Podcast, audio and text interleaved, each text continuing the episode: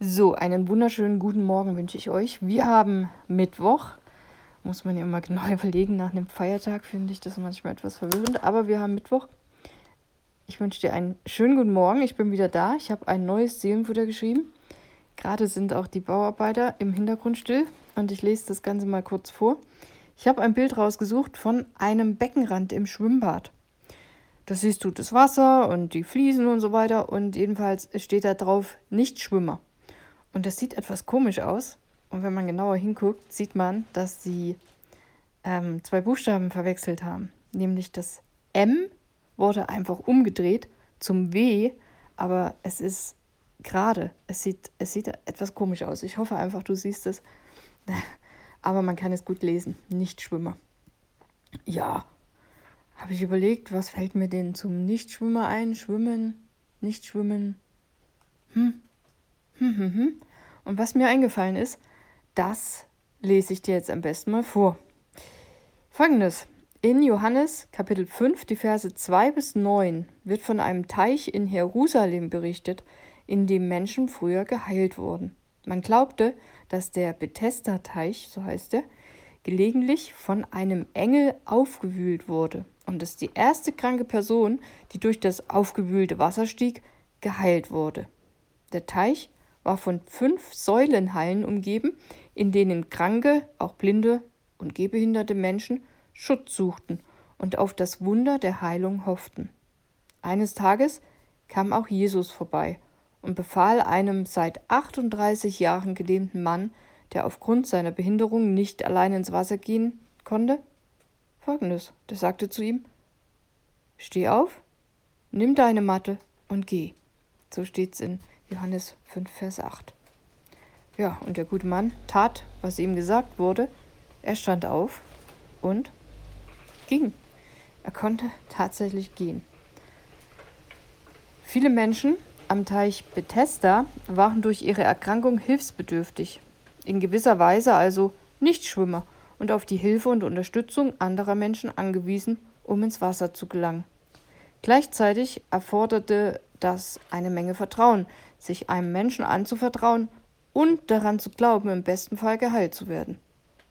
Als Jesus den gelähmten Mann aufforderte, aufzustehen und zu gehen, musste der sein Vertrauen voll auf Jesus setzen. Ganz dem Motto, jetzt oder nie.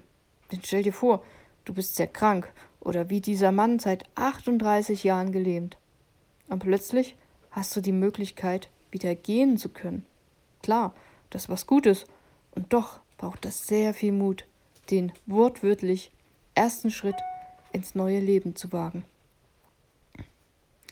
Mir zeigt die Geschichte am Bethesda-See oder Bethesda-Teich, so groß war wohl nicht, eher ein Teich, wie wichtig es ist, auf die Hilfe anderer zu vertrauen und gleichzeitig den Mut zu haben, sich auf die Möglichkeit der Veränderung und Heilung einzulassen. Jeder von uns ist in gewissen Bereichen des Lebens nicht Schwimmer auf Mitgefühl und Unterstützung anderer angewiesen. Also Leute, lasst uns zusammenhalten, einander helfen und uns gegenseitig ermutigen zu mehr Glauben und Mut. Lasst uns gemeinsam schwimmen. Ja, das ist mir eingefallen und ich finde das eigentlich eine sehr inspirierende Geschichte mit diesem gelähmten Mann, der dann plötzlich wieder gehen kann ich habe jetzt verschiedene Übersetzungen gelesen. In den meisten steht, dass der seit 38 Jahren gelähmt war. Er kann ja durchaus älter sein. Keine Ahnung, warum er gelähmt ist, ob das eine Erkrankung ist oder ein Unfall. Also ich habe keine Ahnung, wie alt dieser Mann ist, aber ich stelle mir das sehr, sehr krass vor, wenn man das seit 38 Jahren nicht gehen kann und sich vielleicht gar nicht daran erinnern kann, dass man jemals gehen konnte. Ähm, ja, wie viel Mut und wie viel Vertrauen dieser Mensch hatte. Das finde ich sehr, sehr, sehr beeindruckend und auch an alle anderen Menschen, die sich da hin aufgemacht haben, um ja quasi so die letzte Hoffnung. Ja, man hat gehört, wer da reingeht, der wird geheilt. Das ist ja schon strange, ne? Also ich, ich finde das schon sehr bemerkenswert. Und dieser See ist heute übrigens trockengelegt. Oder ich glaube, er war, ich glaube, das war gar kein natürlicher Teich, ich weiß nicht genau, ob der eher künstlich angelegt war.